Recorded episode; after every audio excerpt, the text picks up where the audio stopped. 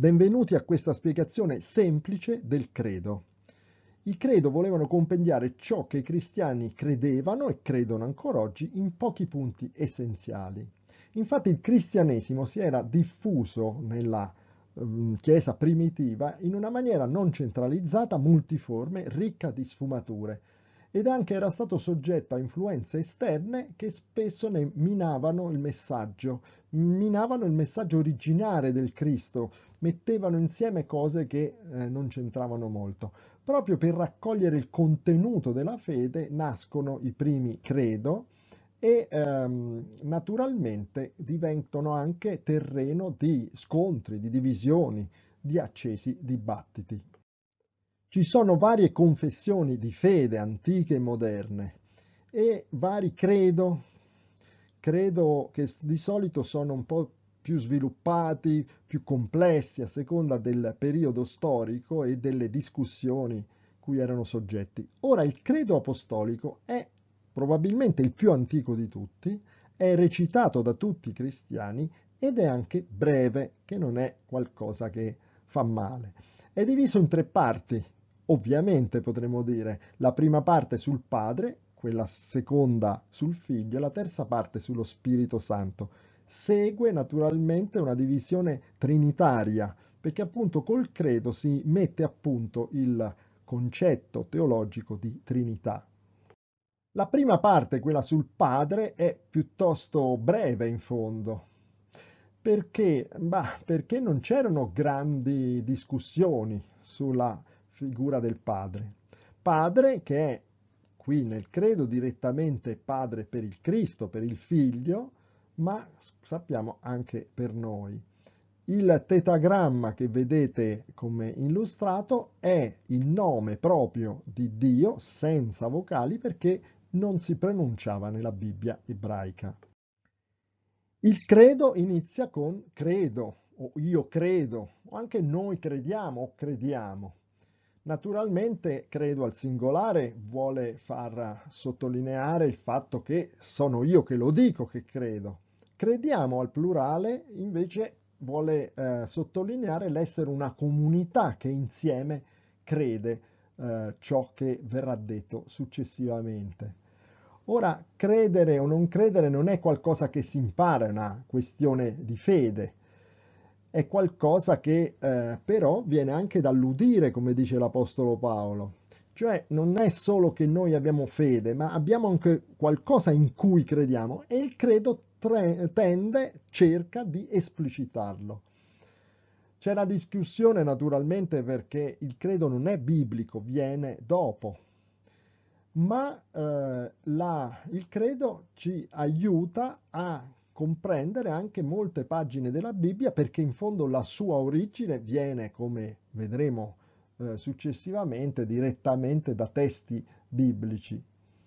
Ecco, il credo eh, ci ricorda dunque le basi della fede cristiana e ci serve anche come guida nell'interpretazione biblica, non che si sostituisca, ma ci dà una uh, base su cui ragionare. Dunque credo in Dio. Dicendo Dio ci riferiamo all'unico Dio che è Padre, Figlio e Spirito Santo. In questo punto abbiamo naturalmente la parte sul Padre, sul Creatore. Padre qui specifica la persona divina del Padre. Ora Gesù Cristo ha reso possibile che noi ci rivolgessimo al Signore come ad un buon Padre. Questo è una cosa che si ripete, c'è anche il Padre nostro, ma non è ovvio. Onnipotente. Eh, su onnipotente ci sono tante discussioni. Ora, onnipotente vuol dire che ogni cosa di ciò che vuole può farla. Non significa dunque che Dio possa fare cose ingiuste o per capriccio e neanche che gli possa qualcuno suggerire cosa fare. In qualche modo eh, nessun essere umano conosce i perché di tutto ciò che succede, ma il nostro Signore fa delle promesse e dice di essere fedele alle promesse e in questo dunque abbiamo fiducia che l'Onnipotente agirà secondo giustizia e secondo le promesse di gioia, di felicità, di speranza, di futuro che fa. Creatore del cielo e della terra. Ebbene, anche nel tempo della scienza e della tecnica noi ribadiamo che l'universo è una creazione di Dio, anzi è la creazione di Dio di cui noi facciamo parte. Del cielo e della terra si riferisce certamente a una visione antica quando è stato scritto il credo. Ecco, noi potremmo dire un creatore di tutto ciò che possiamo vedere, un creatore dell'universo. Segue subito la seconda parte, quella sul figlio, quella che è un po' più lunga, ovviamente, perché lì eh, c'erano delle discussioni, ma ci sono anche delle assenze, anche, anzi c'è un'assenza che fra poco vedremo. Vedete, e in Gesù Cristo, cioè credo in Gesù Cristo, eh, dove Gesù vuol dire Dio salva, il nome ebraico del Signore, e Cristo non è però il cognome, ma il titolo di Messia tradotto in greco. Colui che stava aspettando Israele è arrivato, è il Messia, è il Cristo e è il figlio di Dio. Appunto è suo figlio, è figlio di Dio, non in un senso, diciamo, nat naturale, ma un termine che lo stesso Gesù ha usato per indicare la sua relazione speciale con il Signore. È una follia? Ebbene, per molti la follia del cristianesimo è proprio questa. Mentre si accettano magari astrusi schemi del mondo, di come dovrebbe funzionare, l'idea che Dio stesso si fa uomo è qualcosa che eh, sembra ad alcuni follia. Ma naturalmente è l'unica possibilità non solo di salvarci, ma che Dio ha di farsi realmente conoscere da noi. Unigenito in fondo vuol dire unico per semplificare, vale a dire che non ce n'è altri, non dobbiamo aspettare altri salvatori, è l'unico figlio di Dio nostro Salvatore. Ma non è solo Salvatore colui che ti redime, ma anche il Signore diventa. Gli uomini e le donne che seguono Gesù Cristo hanno Lui come unico Signore, ogni altra cosa, persona, istituzione, idea, vengono dopo. Questo è qualcosa di eh, sempre da sottolineare perché ehm, è chiaro che abbiamo un tempo in cui si parla della libertà e via dicendo. In fondo per il cristiano non c'è mai una vera libertà se non avendo come Signore Gesù Cristo il quale fu concepito di Spirito Santo, è naturalmente un dato biblico, che qui sottolinea come Gesù Cristo sia vero Dio, ma nacque da Maria Vergine e dunque qui si sottolinea che è anche vero uomo. Ed ecco l'assenza di cui parlavo prima. È chiaro che ha grande importanza la predicazione di Gesù, i suoi miracoli, quello che ha fatto, ma qui nel credo si passa subito dalla nascita al suo patire, all'inizio della passione. Perché? Perché è fondamentale la sua sofferenza e la sua morte per la nostra salvezza. E probabilmente questo aspetto viene sottolineato perché quest'idea della sofferenza, che Dio potesse soffrire, patire, erano veramente eh, grandi e molti lo rifiutavano. E dunque qui subito viene sottolineato questo aspetto. Da un punto di vista pastorale si può anche osservare come Gesù Cristo che patisce, che soffre, è fratello con tutta l'umanità che soffre. Il procuratore della Giudea di quel periodo in cui Gesù viene crocifisso e messo a morte è Ponzio Pilato.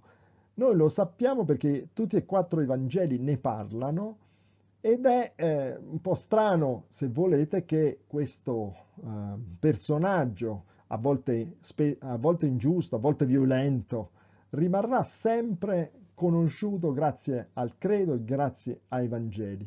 Perché? Ma perché questo era il modo per indicare una data sotto Ponzio Pilato, all'epoca in cui c'era il governante della Giudea, Ponzio Pilato vuol dire Gesù non è un mito, è una persona vera, una persona storica, i fatti sono realmente successi su questa terra. come si usa dire, il centro della fede cristiana è la croce, cioè la morte del figlio di Dio per noi, la sua sofferenza morte, è la base, il fondamento della nostra salvezza. Anzi, non è solo la base e il fondamento, ma il Salvatore ha compiuto già tutto e per sempre perché noi fossimo salvi. Ha preso su di sé ogni cosa. Ecco perché è così importante fu crocifisso e ciò che segue. Morì e fu sepolto, discese nel soggiorno dei morti, come un vero uomo. La sua fu una vera morte, con tutto lo strazio, con tutto il sentirsi abbandonato che precede e con tutto ciò che segue. Questo soggiorno dei morti vuol dire veramente morto, non era soltanto una finzione. Ma il terzo dì risuscitò il mostrarsi del risorto dimostra la vittoria sulla morte, la sua vittoria sulla morte. Il mostrarsi del risorto e avere dei testimoni che lo vedono e che poi andranno fonda la Chiesa cristiana. Andranno questi testimoni nel mondo a dire noi l'abbiamo visto morto, ma poi l'abbiamo visto anche risorto, vittorioso verso la morte. Come scrive l'Apostolo Paolo, se Cristo non è risorto, vana è la nostra fede. Ecco, il centro della speranza cristiana è questo annuncio di resurrezione di Gesù Cristo. Una nota, il terzo D sarebbe da venerdì a domenica, chiaramente contata alla maniera romana e non come di solito contiamo noi i giorni. L'ascensione, il salire al cielo del risorto, ci mostra che il cielo accoglie Gesù Cristo non solo come Dio da cui dal cielo infatti veniva e ritorna, ma anche come uomo. È la garanzia che noi siamo, saremo anzi, accolti dal Signore in cielo come eh, esseri umani. Siede alla destra di Dio Padre Onnipotente è qualcosa di eh, importante ma detto alla maniera antica eh, sedere alla destra del re era essere il suo braccio destro, come si usa ancora a dire adesso, cioè colui che ehm, svolge il governo, che interviene nel mondo al posto del re. In questo modo allora Gesù Cristo è colui che esercita la signoria del Signore su questo mondo e fa parte del Signore il giudicare i vivi e i morti. E nel tempo in cui verrà, ritornerà, saremo giudicati non, se volete, diciamo meglio, da Dio Padre, ma dal Figlio, cioè dal nostro Salvatore. Per questo noi eh, non temiamo, non temiamo il giudizio, come grazie alla resurrezione non temiamo la morte, anzi celebriamo i nuovi cieli e la nuova terra come una speranza gioiosa, globale, completa per eh, tutti noi. La terza parte del credo apostolico è sullo Spirito Santo, una parte piuttosto breve che illustra, diciamo, i risultati dell'azione dello Spirito. In altri credo, in altre confessioni di fede, sono più espanse, ma quel tempo era abbastanza breve, concisa. Ecco, notate credo nello Spirito Santo. In quel credere in in è racchiusa l'idea che anche lo Spirito Santo è Dio è la terza persona divina e dunque è Dio è allo stesso livello del Padre e del Figlio, anche se non si confondono fra di loro. Credo la Santa Chiesa universale, o se volete la Santa Chiesa cattolica, perché universale è la traduzione di cattolico che in greco vuol dire quello. È qualcosa di differente da credere nello Spirito Santo o in Gesù Cristo. E viene appunto dal greco con cui era scritto il credo e ha una differenza teologica notevole. Credere la Santa Chiesa universale vuol dire che io credo che la Chiesa di Cristo, l'insieme di tutti i credenti, è uno, non ci sono più chiese, nonostante denominazioni differenti, è una.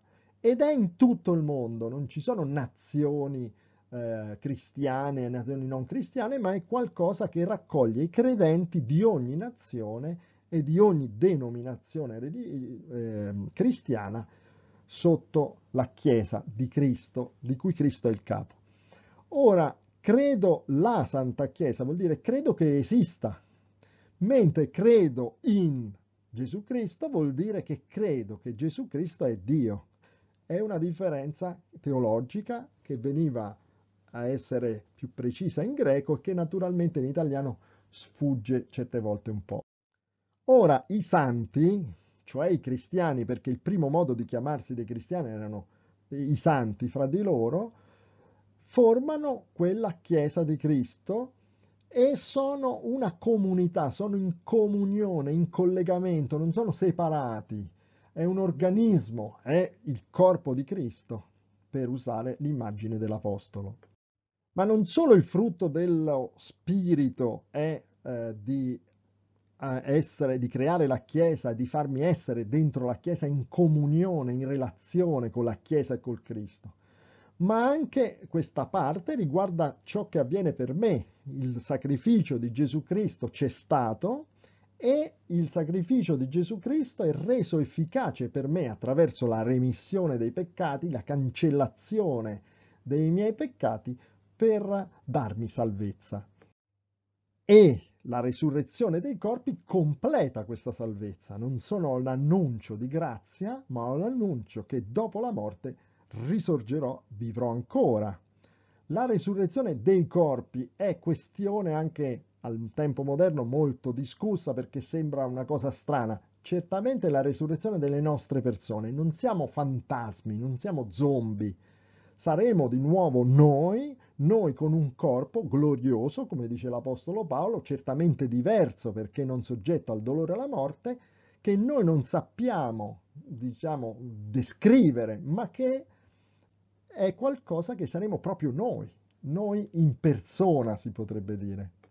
E naturalmente la conclusione è che noi risorgeremo per la vita eterna, per vivere una vita di gioia, senza fine insieme a Dio, una vita eterna che completa la nostra esperienza terrena, il nostro pellegrinaggio terreno, ciò che noi abbiamo fatto, vissuto, in qualcosa che va oltre certamente la nostra immaginazione, ma che riposa sulle promesse fedeli di Dio di darci un futuro di giustizia, di gioia, di felicità, senza fine.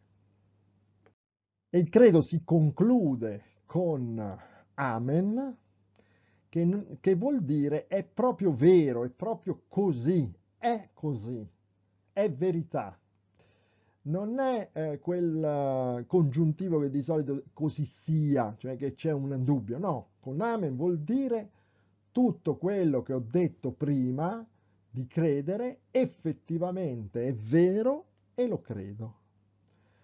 Un frammento di papiro trovate eh, come immagine che eh, ci ricorda una cosa, quanto è antico il credo apostolico e il fatto che quando noi recitiamo il credo siamo in comunione, in collegamento con i cristiani che dall'antichità ad oggi e nel futuro recitano il credo, nonostante appunto sia un linguaggio antico e noi certe volte facciamo fatica a interpretarlo, a comprenderlo, il credo apostolico, con la sua antichità e col fatto che sempre, di secolo in secolo, è stato eh, detto, recitato, annunciato, eh, ci fa parte, ci fa sentire come noi siamo parte di quella Chiesa di Cristo, di quella Chiesa cattolica nel senso universale, siamo in comunione eh, nelle varie epoche con tutte le cristiane e i cristiani